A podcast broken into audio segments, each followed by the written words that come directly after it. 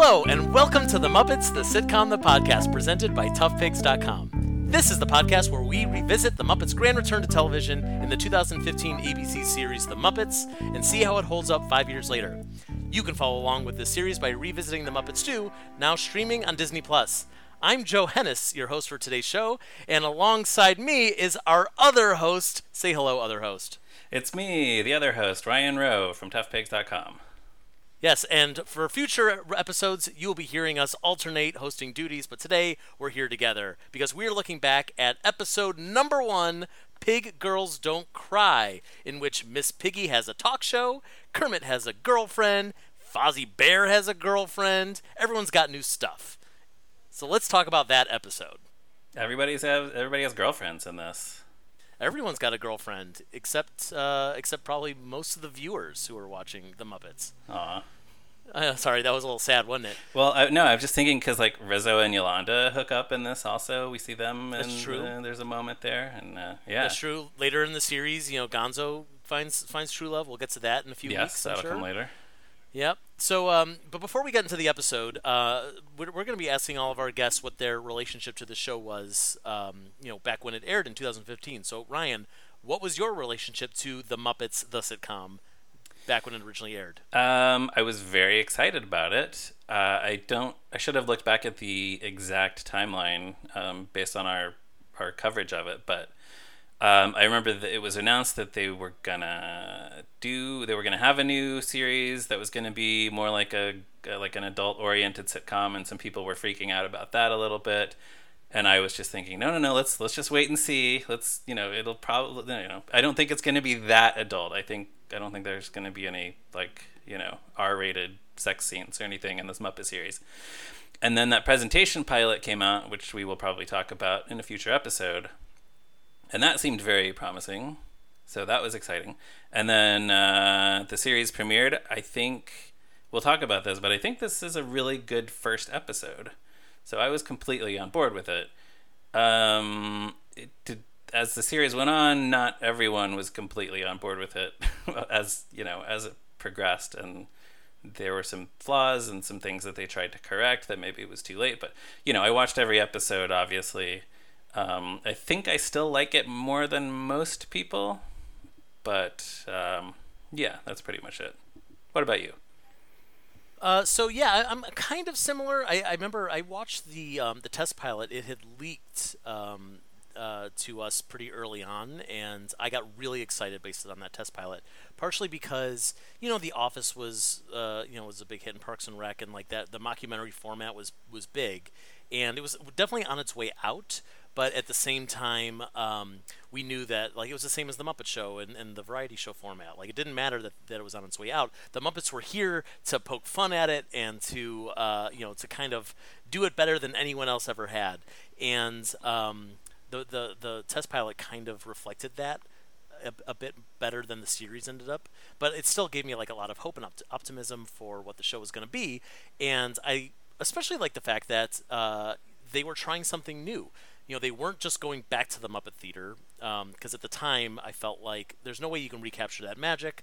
Let the Muppets, they don't need to be like hip and trendy, but like let them be a little bit modern. Let them kind of find that new audience that isn't just based in nostalgia.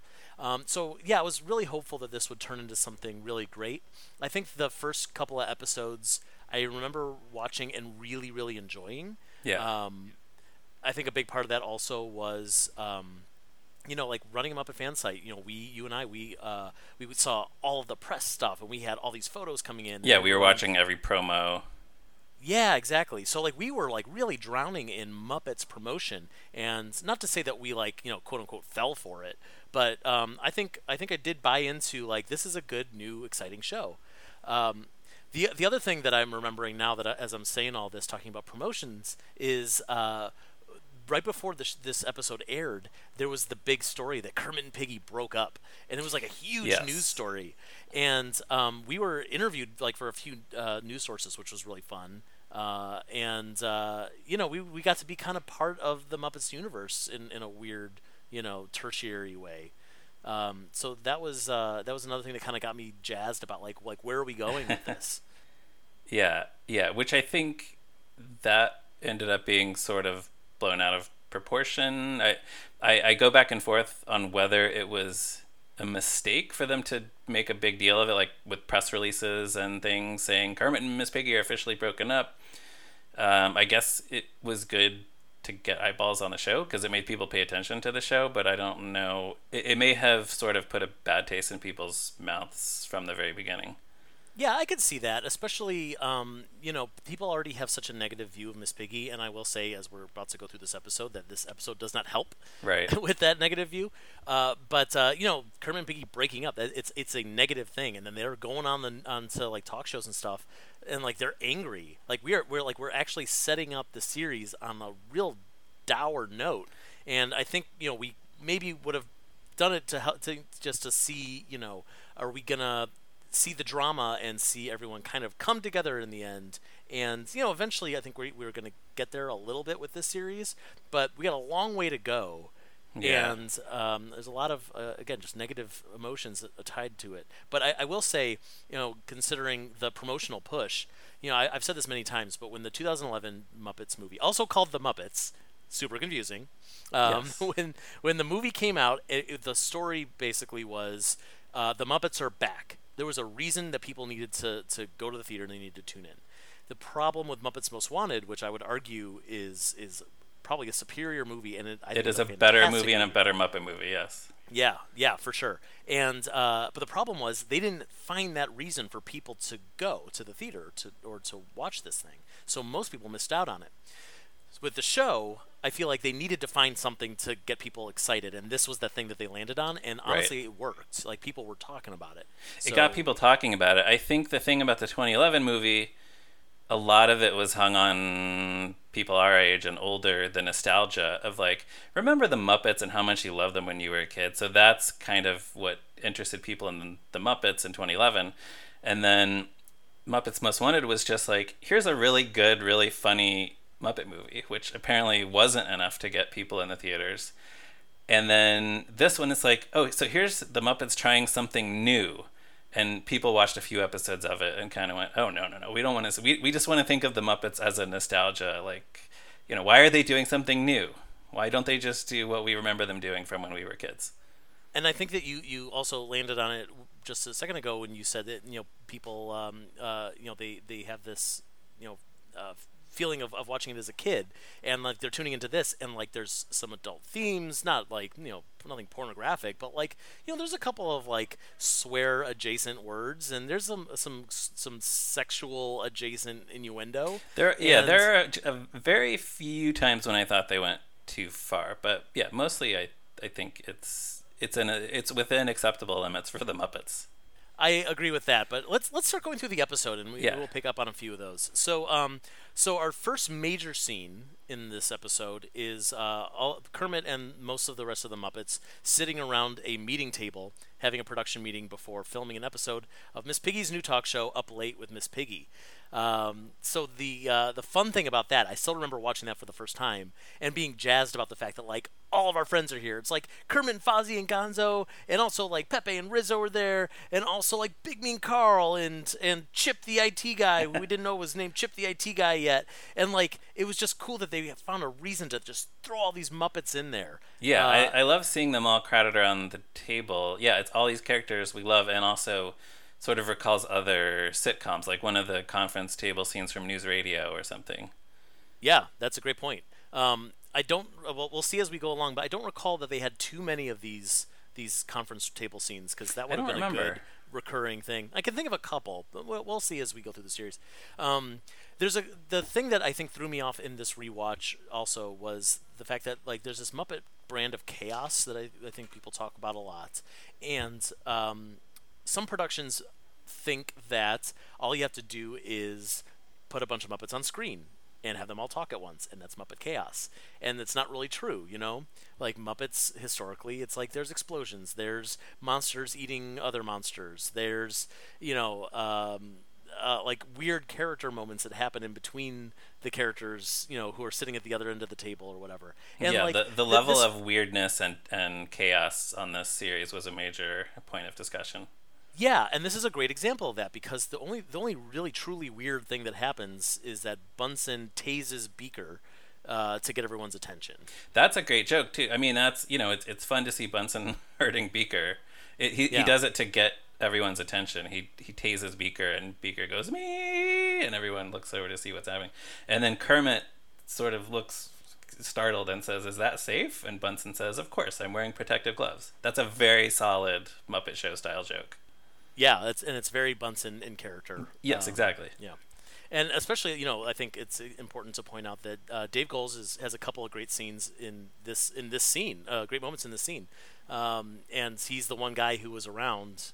I mean, Steve Whitmire was around too, but Dave was really around for the whole Muppet Show. For the whole Uh, run of the Muppet era. Show, yeah. Exactly. So um, you know that, and uh, a moment that I liked a lot, which felt very much like a Dave Goelz joke, is that Zoot wakes up and is told that he's in a meeting, and he stands up and he begins to say, "Hi, I'm Zoot, and I'm," and they stop him before he says that you know he is an alcoholic or Yes. uh, something like that, like he's in that sort Whatever. of meeting.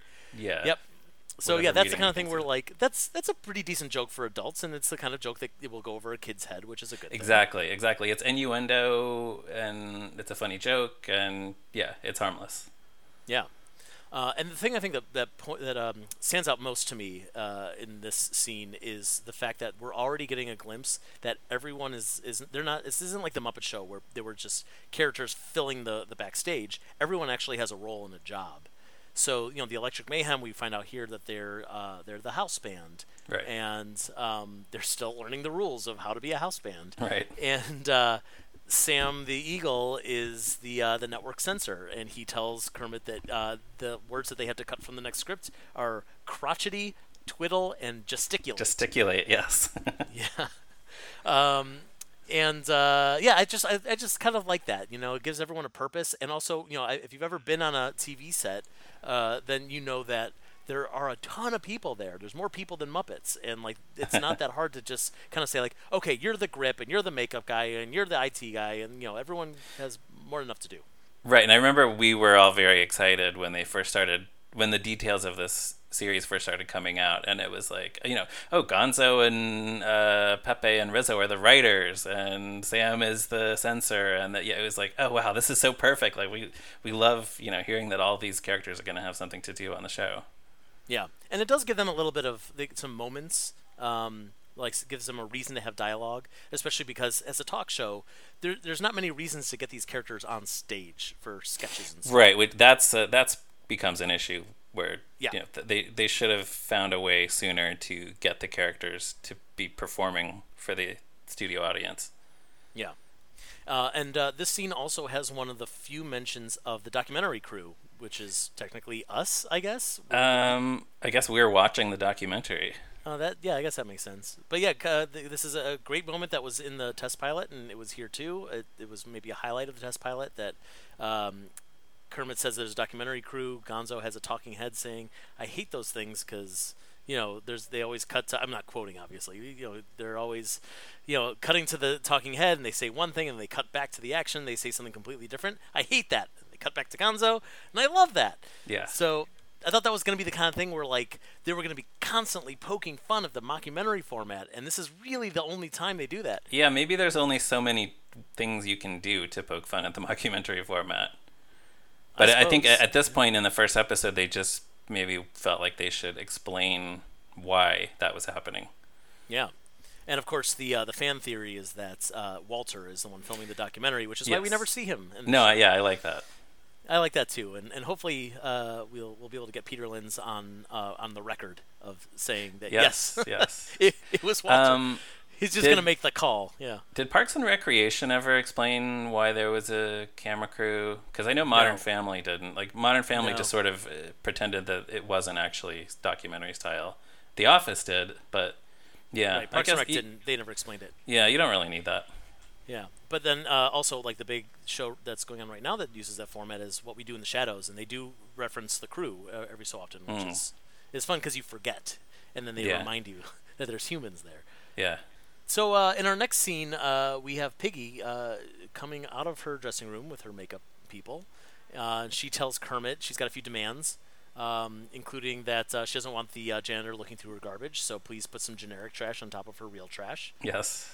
Um, and she doesn't like the smell of lilacs. And Kermit makes a note: talk to God about lilacs. Right.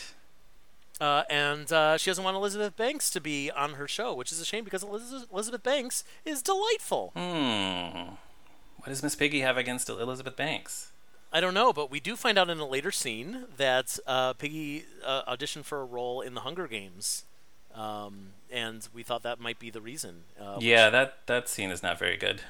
It's not very good. It's already very dated, and it's weird that Elizabeth Banks would be like in the the, the audition process. Yeah, I guess like she's screen testing with Piggy. I don't know, I guess. or Piggy yeah. screen testing with her. Um, I this scene where Piggy is telling Kermit about her demands. This is actually really an astonishing technical uh, thing because this is hard to do with people. You hear about when when a live like when a TV show with live human actors does one of these long walk and talk shots where they're running down a hallway talking quickly and doing jokes and there are people in the background and so I can't imagine how hard this must have been to do this with puppets where I guess the the puppeteers must have been on dollies and just scooting across the floor or someone's pushing them and they just have to hit their marks and get the timing right. It's very Well, impressive. I think that's close, but I, I will say I did visit the set. Right, once, yes. Um, and uh, it's an elevated set, so the puppeteers were able to to walk up. Oh, right. Yeah, that makes Yeah. sense. Yeah. Uh, they built the whole set. I mean, it's it's a great. It was a beautiful set because it really looked like like a real office, um, just elevated four feet higher in the air. Yeah. Uh, and we do occasionally see humans in it, but I guess uh, yeah, they just give them a place to stand. Right. Yeah. Exactly. Or, or like they they have probably had some chairs that were up higher so they could sit at a desk or something. Right. Okay, Um, so the camera just has to follow the characters as they as they do this walk and talk. Yeah, exactly. Which is still difficult. I mean, for the Yeah. reasons you said. Um, and I, if I recall, they I believe they had uh, most of the walls could move so that they could make room for cameras in any angle. Uh, and it was a 360 degree set, so they could film in any direction. There was no fourth Oh, cool. It, it was, was The show was there. probably pretty expensive. That that might have been one thing that contributed to its demise. I mean, the truth is, is that puppets are expensive. Well, know? right, Like, Muppets are always expensive. Yeah. Yeah, yeah, but uh, you know, the, the you know, they did build you know two big sets. It was this and the and the stage. Yeah. Um, but at the same time, like if you were going to do the Muppet Show, you would be doing the same thing and probably a lot more. So Right. So maybe it was expensive, but the cheaper option in the end. yeah. So um, soon after this, uh, Kermit uh, drops one of his his classic catchphrase swear words, and he says, "My life is a bacon wrapped hell on earth." This was in every commercial, every promo for the show. We heard that line a lot. That's right. Uh, and uh, then Sam, of course, comes in as the censor and says, "Can't say hell." Sam passes by in the back of the frame, which is like that. That makes the joke twice as funny. Yes, I agree. Um, it it still is a little weird to hear Kermit say hell. Um, I think not because he's swearing. I think it's okay for Kermit to get upset, but because it's not coming from a place of anger or frustration. It's coming from a place of like depression. Uh, Yeah, yeah. Um, I think it would be stranger to hear Kermit say something like "What the hell," but "Hell Yeah. on Earth" somehow. I don't know. that that sounds more like the biblical hell. yeah, no, that's a good point.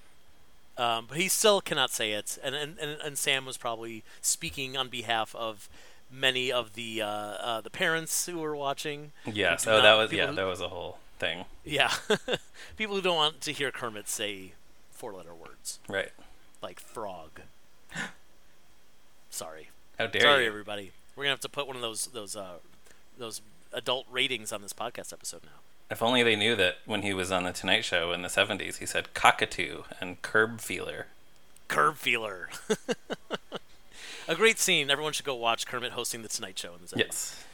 Um, which is also, by the way, uh, a focus of one episode of uh, Ryan's other podcast uh, uh, by uh, ToughPigs.com, Moving Right Along. So you should watch the special and then uh, go listen to that, that podcast episode. Yeah. Who was the guest on that episode? I think it was me. It was you. yes, it was you. it was me. It's hard to remember after all these years. Because we've had so many conversations about Kermit on the Tonight Show just in real life. That's true. That is very true. Yeah. Uh, so uh, Tom Bergeron is uh, in, a, in a scene uh, coming up because Kermit feels like he's got to not use Elizabeth Banks and replace her with another celebrity.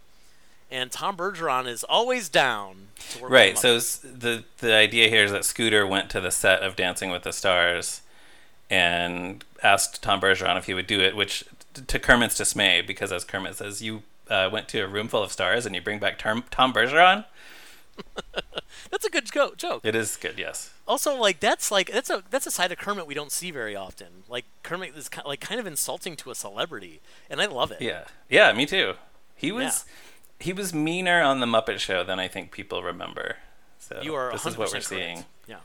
Um, so uh, some of the the the uh, s- programs where Tom Bergeron has crossed over with the uh, Muppets include Dancing with the Stars, America's Funniest Home Videos, Yeah. The Jerry Lewis MDA Labor Day Telethon. Uh, he appeared on Sesame Street, uh, and he inducted Jim Henson uh, as a Disney legend. Ah. So that's just a, just some of the credits. There are more than that. You can go look at Tom Bergeron's Muppet Wiki page to read all about it. But um, yeah. yeah, he, he loves working with the Muppets. He'll never say no, which is I like Tom Bergeron a lot. you know it's the kind of guy where like I I'll I'll read about him or I'll see a picture and I'll be like that guy really, and then I'll see him in something like this and be like oh no he's he's funny, he's charming, he's game. Like I got nothing against Tom Bergeron. Yes. Well, he I, I have never watched Dancing with the Stars regularly myself, but my wife watches it, and uh, my wife uh, Stacy, um, Tough Pigs contributor and frequent uh, guest of Moving Right Along, um, and yeah, he just kind of brightens up the whole thing. Well, he I mean he did. He has since been fired from that show, which is oh, very sad. what a shame. Who's the host Yeah. now? Uh, Tyra Banks, who I don't That's think is as choice. funny as Tom Bergeron. Yeah, Hmm. Is uh it could have been Elizabeth Banks the it guest could have been. this- Wow. of this episode. So, um, as we previously mentioned, uh, one of the subplots of this episode is that Fozzie Bear has a girlfriend. Uh, Fozzie Bear, who uh, has never, I mean, I guess he's he's kind of flirted with the idea of, of finding women attractive before, but Yes. this is the first time it, he's ever been romantically involved with anyone. Um, but uh, he has a girlfriend. She is played by Riki Lindhome, who is delightful. She is. There's also a scene uh, leading into that, which is another great technical shot of Fozzie driving a car, and it appears that the car is actually being driven on the freeway. Oh, good call. Thank you for pointing that out. Yeah, I Um, love that. That's great, and it's also, uh, as you mentioned to me before we taped this episode, it's got another one of those classic, m- classic uh, lines, uh, which I'm assuming that you know uh, by heart because I just kind of wrote it down, ver- not verbatim. That uh, about Fozzie's um, dating profile. Yes. when you when your dating profile says passionate bear looking for love, you get a lot of wrong responses. Well, not wrong, just wrong for me. It's it's funny because I feel like the timing of the joke gets ruined with the second half, but it's it's uh, it it makes Fozzie first of all not look homophobic, and which is important. Well, and we don't also- want Fozzie to look homophobic. We do not definitely don't want him to look homophobic, but also like like it's this sheepishness of Fozzie that is important to his character. Of just like, well, you know, not for me. Yeah. Um, That's Yeah. not my Fozzie Bear impression. I I, like- apologize. I think it. Yeah, I think it works because he is being sheepish. Like, oh, I, I didn't know that's what that word meant. I don't know. yeah, right. Yeah. Yeah. yeah, important for character. Yes, and yes, that, that as you say, that was also in every commercial and every promo. And I've Yep. seen animated gifs of it. Yeah, people loved that joke. Yeah. Um, well, things that I love include Riki Lindhome, who plays Fozzie's girlfriend, Sure. who is one half of Garfunkel and Oates, uh, along with Kate Micucci. Uh, Is she Garfunkel and, or uh, Oates?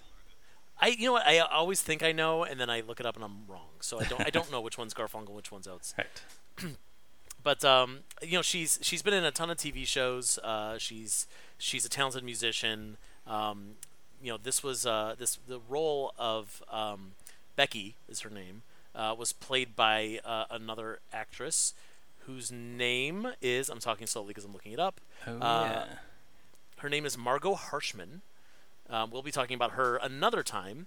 Uh, but uh, yeah, so uh, Becky is. Uh, apparently, they've been dating for a bit. Like this isn't this isn't new. This isn't Fozzie's first date with this girl, um, because he's already meeting her parents. This is when he's going to meet her parents. Yeah. Yeah. Um, and then the whole sequence is a metaphor for racism. Who knew that was going to be in a Muppet TV show? Um, well, yeah, no, I'm trying to think if they've really. I don't know. There've been there've been moments in in Muppet history where they like humans refer uh, scornfully to like the frog or the pig or. But here's the thing: is is that's more like like we're just talk, we're talking about how weird it is that we're in a room full of animals. This is like specifically the dad, played by Jere Burns. Uh, character's name is Carl. Yeah. Uh, Carl is saying some pretty hurtful things in Fozzie's eyes about you know being a bear, and uh, you know they're like the the mother and the daughter are both kind of being like, no, don't don't say it, don't say that, and you know he's just kind of acting exactly like you know someone whose daughter is dating someone of a different race, and he does not approve. Right. Like it's it's all in the tone. Yeah. So it, uh, you think it's a little bit too harsh? I think it was way too harsh. Um, I do I do get the joke. I mean, here's the thing: if this was a different show with a different franchise, like maybe it would be amusing because you know there are racist people out there, and let's make fun of them because racism sucks, Right. And racist people suck. But this is a Muppet show, and you know I don't know if I really want to see you know Fozzie uh, being this kind of victim, especially like being a victim of something that he has no control over. Because usually Fozzie is the victim of his bad comedy, but like that's his choice to be a comedian. It's his passion, and you know he knows that. Like I mean, any comedian knows you're gonna have to. You're gonna have bad nights. You're gonna have bad sets. You're gonna have bad audiences. You're gonna have hecklers, and you just keep with it until you succeed. And Fozzie just has never succeeded. Yeah, Um, well, it's interesting that you mention it in the context of him being a comedian because I think this is one of those things where I like that they're trying to do something different with the character, something we haven't seen before. And I I think it also I like it because of how passionate Becky is about defending him and you know, she's saying like he you know, he's nice, he's funny, he's obviously very handsome. So, yeah, I, I think it's to, to me it's funny without being uncomfortable. That's fair. That's fair. Um, by the way, uh, Carl is, is played by Jere Burns, who is uh, a, a veteran TV actor. Uh, he's been in a ton of both dramas and comedies, which I find interesting. Yeah. Um, my my favorite role of his, uh, he was uh, a regular on Angie Tribeca. Yes. Me, Angie Tribeca. yes. Um, I only ever see him in that role in my mind. Uh, Right. Apparently, he's also on uh, uh, Justified and Breaking Bad and Burn Notice and a bunch of other things. Hmm. Um, the mom, uh, whose character's name is Holly, uh, she is played by Meagen Fay, uh, who is also a TV veteran. She's been on shows like Roseanne and Mad About You and Seinfeld and Big Oh. Bang Theory and and stuff like that. Um, she was also in uh, Dirty Rotten Scoundrels, directed by Frank Oz Oh wow. and she was in the Creature Shop film The Country Bears, which I've never seen. Wow. Uh, you know that's probably on Disney Plus. It is definitely on Disney Plus because it's sitting in my queue, and I'll probably never watch it. It is. We'll see. I, I will not say it's good, but I should say that you. I will say that you should watch it. Okay, well, I watch a lot of bad movies, so I'm sure I'm sure I'll get to it you, soon. you probably already know about the scene with Christopher Walken and, and the model of Country Bear Hall, right? I, I don't think I do. Oh, okay. Um, I, if I do, I've forgotten it. Okay, Uh, I will not tell you anything else then. we'll do a we'll do a whole podcast episode about Country Bears. Sure. After I after I watch it, let's do that. Yeah, it's relevant. Yeah, no one will listen to it, but sure, let's talk about it and record it. Who cares? Yeah. Uh, so uh, earlier we were talking about the characters uh, all having a role on the show. Um, we do see Gonzo, Pepe, and Rizzo pitching one of their script ideas uh, in in the next scene. For Tom Bergeron. Uh, yes, for Tom Bergeron, and it's Dancing with the Czars, including Catherine the Great, dancer, and Ivan the Terrible, dancer, which is hysterical. Yes. And Gonzo, excuse me, uh, Rizzo and Pepe both come in in uh, in costumes and they dance around, and that's the whole sketch. It feels very much like a Thirty Rock sketch that they're pitching something stupid that Yeah. would we'd never actually get to see. Uh, so I appreciate that on that level. Um, but it also m- makes me notice that for the majority of this series, by which I mean the Muppets, not Up Late with Miss Piggy, we never really see any of the sketches. So Gonzo's uh, uh, work as the head writer is never really used on the show, Yeah. or very rarely used. Yeah, that is weird.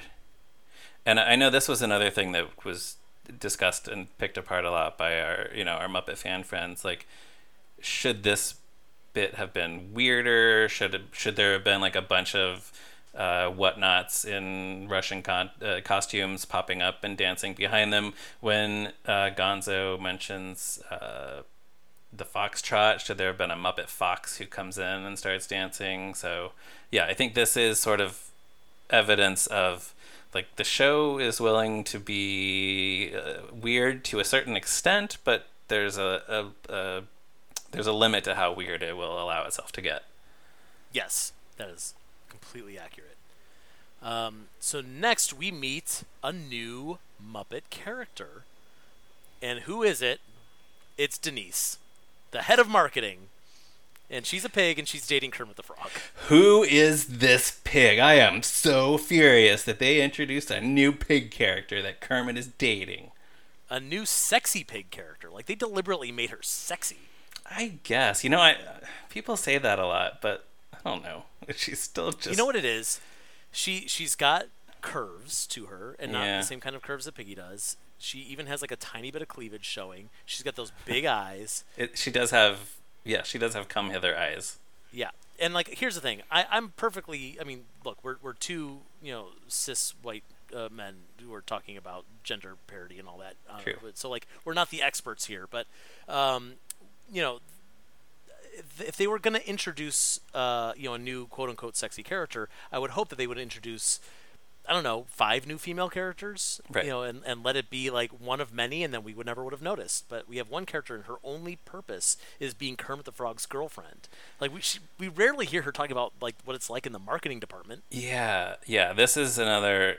Uh, like starting out, I thought that people were, were really overreacting. I mean, people did really overreact to the existence of this character. And you wrote a very funny uh, Tough Pigs article about like like who is she? Is she gonna ruin the Muppets? Is she gonna destroy the world? I don't know. Just like the exaggerated reaction that people had to the announcement that Kermit was gonna have a new pig girlfriend. If that's the same article I'm thinking of that I wrote, it, it was all we knew about her was there was like a literally a, a, a two second shot of her sitting on the back of a golf cart going past the school. Right. This was before the, the series had aired. Before any episodes had aired, it was just the you know the press releases and stuff saying there Kermit's Yes. going to be dating a pig called Denise. That was it, and people Yeah, were so- freaked out. Yeah, we knew nothing about her, um, and I think that was that was the funny part about it. And we still like, I mean, we, we'll see through the, the rest of the series as we rewatch it, but I don't think we really find out much about her at all. No, I gave them the benefit of the doubt, and then they did not uh, follow through. Yeah. Um, all right, so moving right along, uh, we have uh, Elizabeth Banks shows up, uh, despite the fact that Kermit wanted to cancel her appearance on the show. Um, and uh, first of all, there's a scene where where she walks in. They're they're having another meeting, and we see uh, the chef who is apparently working um, craft services. Uh, he hands her. He has a tray full of what looks like fruit punch, but each one has a pickle in it Oh yeah and uh, I thought, I thought that was a really nice. Like, we don't really have time for like a whole scene with the Swedish chef, Right. but this is exactly what he would be doing. Yes, as yes. craft services. I thought that was a really nice background gag. yes, that is Um, good. but in any, in any case, we now next we get my favorite scene in this episode, which is Scooter trying to distract her by taking her on a little tour of the lot. Right. Uh, he uh, puts her in the golf cart, and they're driving around. And um, long story short, he and Elizabeth Banks get into a little fight because she realizes that he's just trying to distract her, and she tosses him off the golf cart, and he falls to the ground, which is a we little like we a little see Scooter's entire body fall on the ground from the golf cart. Yeah. And then she's driving away, and then a second later, Scooter comes out of nowhere. He says, I'm back! I'm and back. he starts wrestling her again, and then she tosses him off the golf cart one more time. It's one of those things where, like, I don't know exactly how the puppetry worked. I can kind of guess. It gives Scooter some interesting action. Um, and we're going to see a lot more of Scooter, um, you know, being more of a, a three-dimensional character throughout the next few episodes. Um, and uh, I don't know. I just thought it was like weird and fun, and like it wasn't the Muppet Show. It wasn't the kind of thing they do there. But like, let's you know, having a little bit of um, antagonism between a, a guest star and a Muppet. It really is Muppet Show. Yeah, I, I don't mind the antagonism, and again, this is a very a very technically cool shot. That this golf cart is moving for this entire shot. It's a long shot, and we see Scooter getting thrown off it. Um, Scooter seems to get angry really quickly. I guess. I uh, you know I, I like I say I don't mind them doing new things with the characters and trying different angles on the characters, but um, I guess the fact that we already have seen a few bitter Muppets in this episode. It seems like a little bit much to have Scooter also jump to anger immediately, but That's um, a that's a good point. Um, I will say, um, just going back to my previous point about Kermit, is I'd rather see them angry than sad. So Yes. I'm okay with angry Scooter, but as long as that's not his default. Yeah, yeah, no, it, it's fine. And I do like when uh, when she says that she knows about Hollywood, and she says I'm an actor, and he says, "Then act like you're interested in the tour I'm giving you." Snarky Scooter, snarky. Yeah, that's funny. Uh, so in our, our next scene, we do get our, our next set of celebrities. Uh, it is the band Imagine Dragons. Uh, as Janice points out, did you know that the original name for Imagine Dragons was Imagine Dragons? And the Floyd Did you know says, that? "I thought that was their name." I know Yeah, they, kept, it. Yeah. Yeah, that's Yeah. great I ruined because the joke just now, but yes. that's great because um, a lot of people probably had no idea who Imagine Dragons are. People watching at home, so it tells you who they are while also being a joke. yeah. Well, and they don't really get much of a spotlight later on in the episode. No, they not sing, really. uh, they sing their song "Roots," um, but they kind of do it over the credits. Um, they only get like one or two lines in there. This is not like a Muppet Show guest where they No. have like a whole like they get to do fun things and they're they're interacting with different characters. Um, at one point, one of the band members um, asks Animal if he wants to come on the road with them. Uh, Floyd says Animal does not uh, does not do road trips uh, with uh, road tours rather. Animal says too many women, too many towns. A joke that feels like it's in the wrong order. That is true. Shouldn't he have said too many towns, too many women? That's a really good point. Um, and it's also weird to see like this is the evolution of like the animal that shouts after and chases after women. Like this is this is not just because he's a beast. It's because he's like a rock star, and that's what they do. Yeah, I guess it's a little. I don't know. He's it, he, it's it's a little less. I guess it's a little more acceptable to have him do a line like that than to actually have him physically chasing women around. I completely agree. Yeah, it's very true. There's a nice little moment uh, coming up here where um, Uncle Deadly kind of walks up behind Kermit and starts lint rolling him, and then Kermit reminds him that he's lint rolling his skin. Skin. Yeah. And then Uncle Deadly lets go of the lint roller, and it's still stuck to Kermit's arm, which I thought was very funny. Yes, which is really the only thing Uncle Deadly gets to do in this episode. Although he becomes the breakout character character sensation of this whole series. Yeah, get ready for that. Yeah. I, I'm very excited to see a lot more weird Uncle Deadly stuff. Yeah. Oh, there's also we we can spot New Zealand in the background in one of these shots around this time. Um, he's wearing just like a plaid button-down shirt, which makes me think that they I, I, Bill Prady, the I don't know, is he credited as the creator of this or the developer? Uh, he, he's definitely credited as uh, credited credited as one of the writers. Okay, Um, but he must yeah, be one of the producers as well. I just Yeah. in front of me.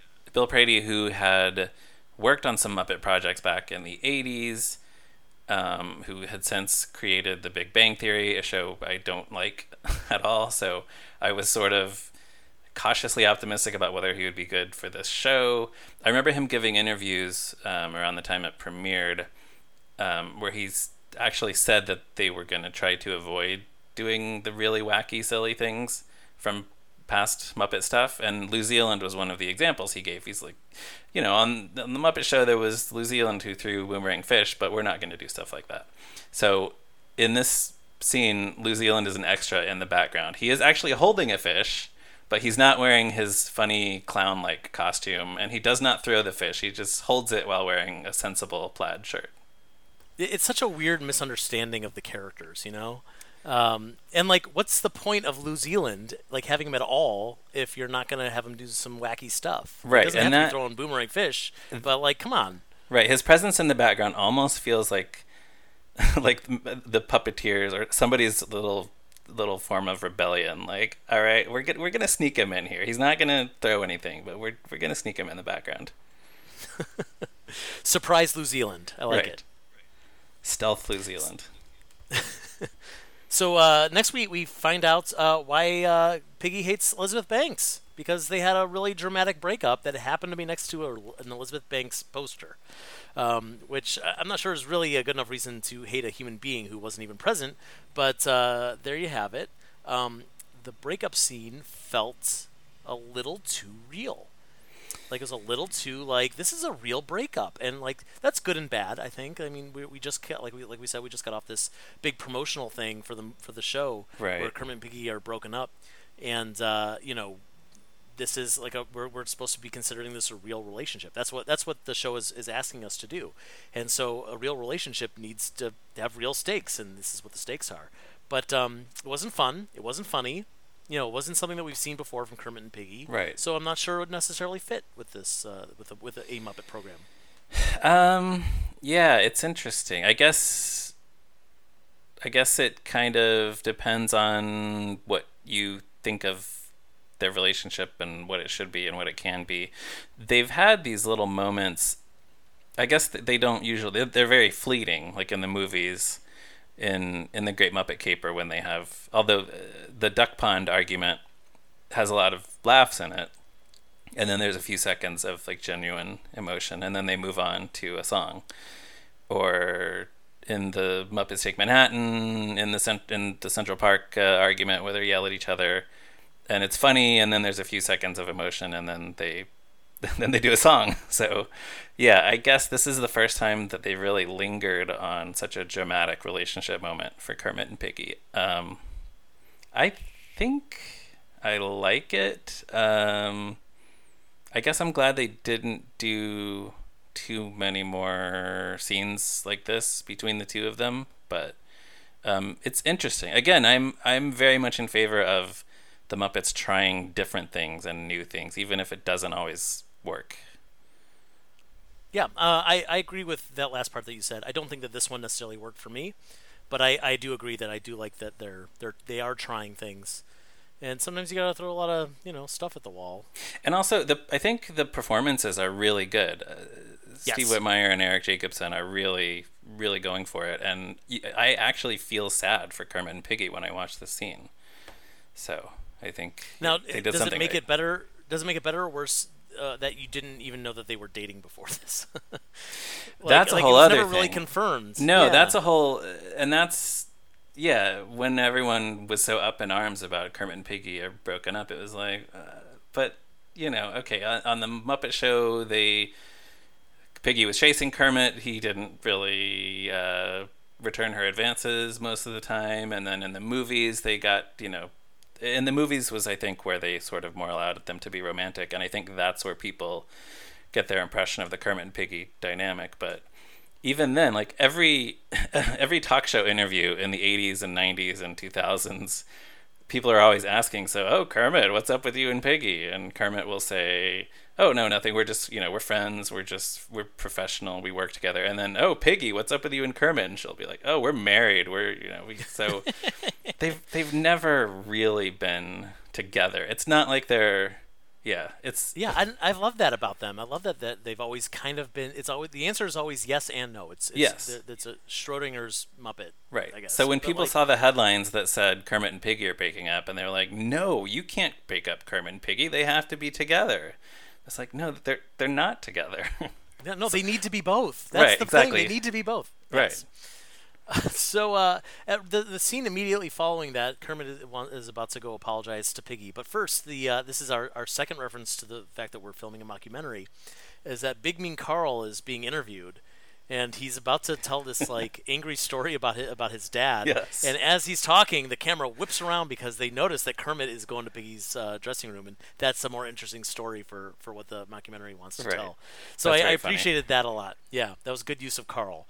I love that Uh, Big Mean Carl is on the show, Yeah, me too. Not to be confused with Carl, Becky's dad. And who is also kind of mean, yeah, not as big. he's normal sized mean Carl. yes. Um, so uh, anyway, so they have a heart to heart. Kermit apologizes, and then Piggy has a moment of honesty, and she says, "I don't know what you see in your girlfriend, and you're getting a little tummy."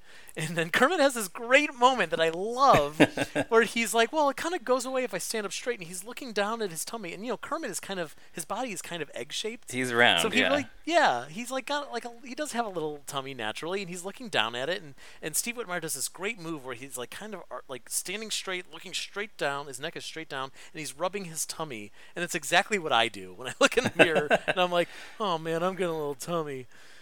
Yeah, well, he says it it goes away when I stand up straight, doesn't it? And he looks down and goes, "Oh, no, it doesn't." No, I didn't hear that because I was laughing. yeah, yeah, they they do some really great puppetry things in this. Yeah. yeah, and especially Kermit, I think.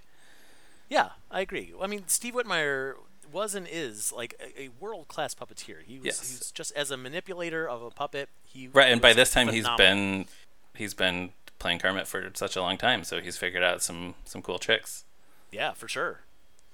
Um, so uh, anyway, uh, Miss Piggy is now okay with Elizabeth Banks being on the show. They have an interview. They're talking about you know Miss Piggy getting a nip and a tuck, and uh, Kermit says to Scooter, um, "Did anyone tell Tom Bergeron that he was he was bumped from the show?" And Tom Bergeron is standing behind him saying, "No, but he figured it out," which is hysterical. Yes, I love that.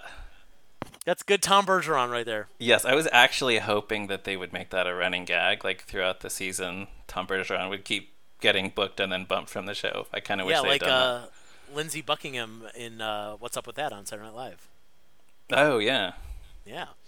Um, so that's pretty much the end. And then Imagine Dragons comes out. They sing a song. An animal uh, breaks a drum and then gets lost in it. Yeah. There's a really weird gag that we don't really. It's not really made clear what's happening. Where Animal is beating this big bass drum and then tears through it, and Sweetums runs on stage and says, "He's gone."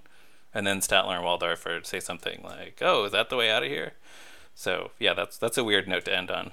Yeah, that was not not a great ending to to an episode. But that's it. That's that's the first episode. Uh, That's although we didn't mention Statler and Waldorf apparently come to watch the show every night, uh, like on the Muppet Show. They're they're at every taping, so that's a nice touch. It is a nice touch, especially. I mean, the, the, it, I don't know why it feels like there's more of a question of why they're there here than they are the Muppet Show, and I don't know why that is. Hmm. Um, but uh, I don't know. Maybe that's just me. Why do they always come here? I guess we'll never know. I guess not. Uh, but uh, yeah, again, like what we were saying before, uh, everyone has a role, and Statler and Waldorf are the audience. That's their role. Yeah. The rest of the audience, by the way, is all humans, which seems like a missed opportunity to at least have like a mix of humans and Muppets. Ah, you're right. Yeah, they should have had some monsters and yeah, yeah. Again, creatures. it's cheaper just to have extras. Zelda Rose should have been in there. Yeah, Fozzie's cousin, who looks like Fozzie but wears a bowler hat. Yeah. Yep. Uh, so that's it. That's the that's the first episode. Ryan, how did, how did you like it? How did you feel like it worked as a pilot? I think it's a really strong pilot. I I can absolutely it, it makes a lot of sense to me why we were so optimistic about the rest of the series after seeing this first episode. And yeah, watching this I kind of like was thinking yeah, I, I if every episode had been as good as this, maybe more people would have stuck around. Yeah, I, I agree with that. Um, I think had the um, yeah had the show continued to go up in quality after this, like steadily, Even better. then yeah, that would have that would have really nailed it. Because this was a good start. yeah, I'll say if it had been as good or better, then yeah. Yeah, yeah. And as we say, they did kind of miss the mark on some of the allowing the Muppets to be silly and weird. So yeah, that there's still definitely room for improvement. Yeah. So we'll see uh, what kind of improvements uh, they're going to do over the next 15 episodes. So keep on listening to The Muppets, the sitcom, the podcast, uh, week to week as we continue to review the show with our special guests. Uh, my name is Joe Hennes. You can follow me on Twitter at Joe Hennes. Where can people find you on the online, Ryan? I am on Twitter at me Ryan Roe. Great. Uh, and you can read more by both of us, and as well as the uh, the rest of the Tough Pig staff, on social media at Tough Pigs. That is Tough Pigs on Twitter and Instagram and Facebook and wherever else you can uh, you can think to find us. Everywhere. You can also go back and read the reviews that we wrote of each episode five years ago. Um, I think you and I maybe both reviewed this one. yeah, I think, I think we did. one of us That sounds right. One of us did a spoiler free, and one of us did a spoiler full review at the time. Sure. Well, we'll link to all those in the show notes. Yes. Uh, and uh, be sure to listen to the rest of the podcasts that we have on this channel, uh, the Tough Pigs podcast channel. We also have a second channel for moving right along as Ryan and our uh, our friend Anthony Strand are reviewing the Muppet movies two minutes at a time. Uh, so please give all of those a listen and a great rating, and tell all of your friends. And keep on reading toughpigs.com. Thanks, everybody. Thanks. Bye. Thank you.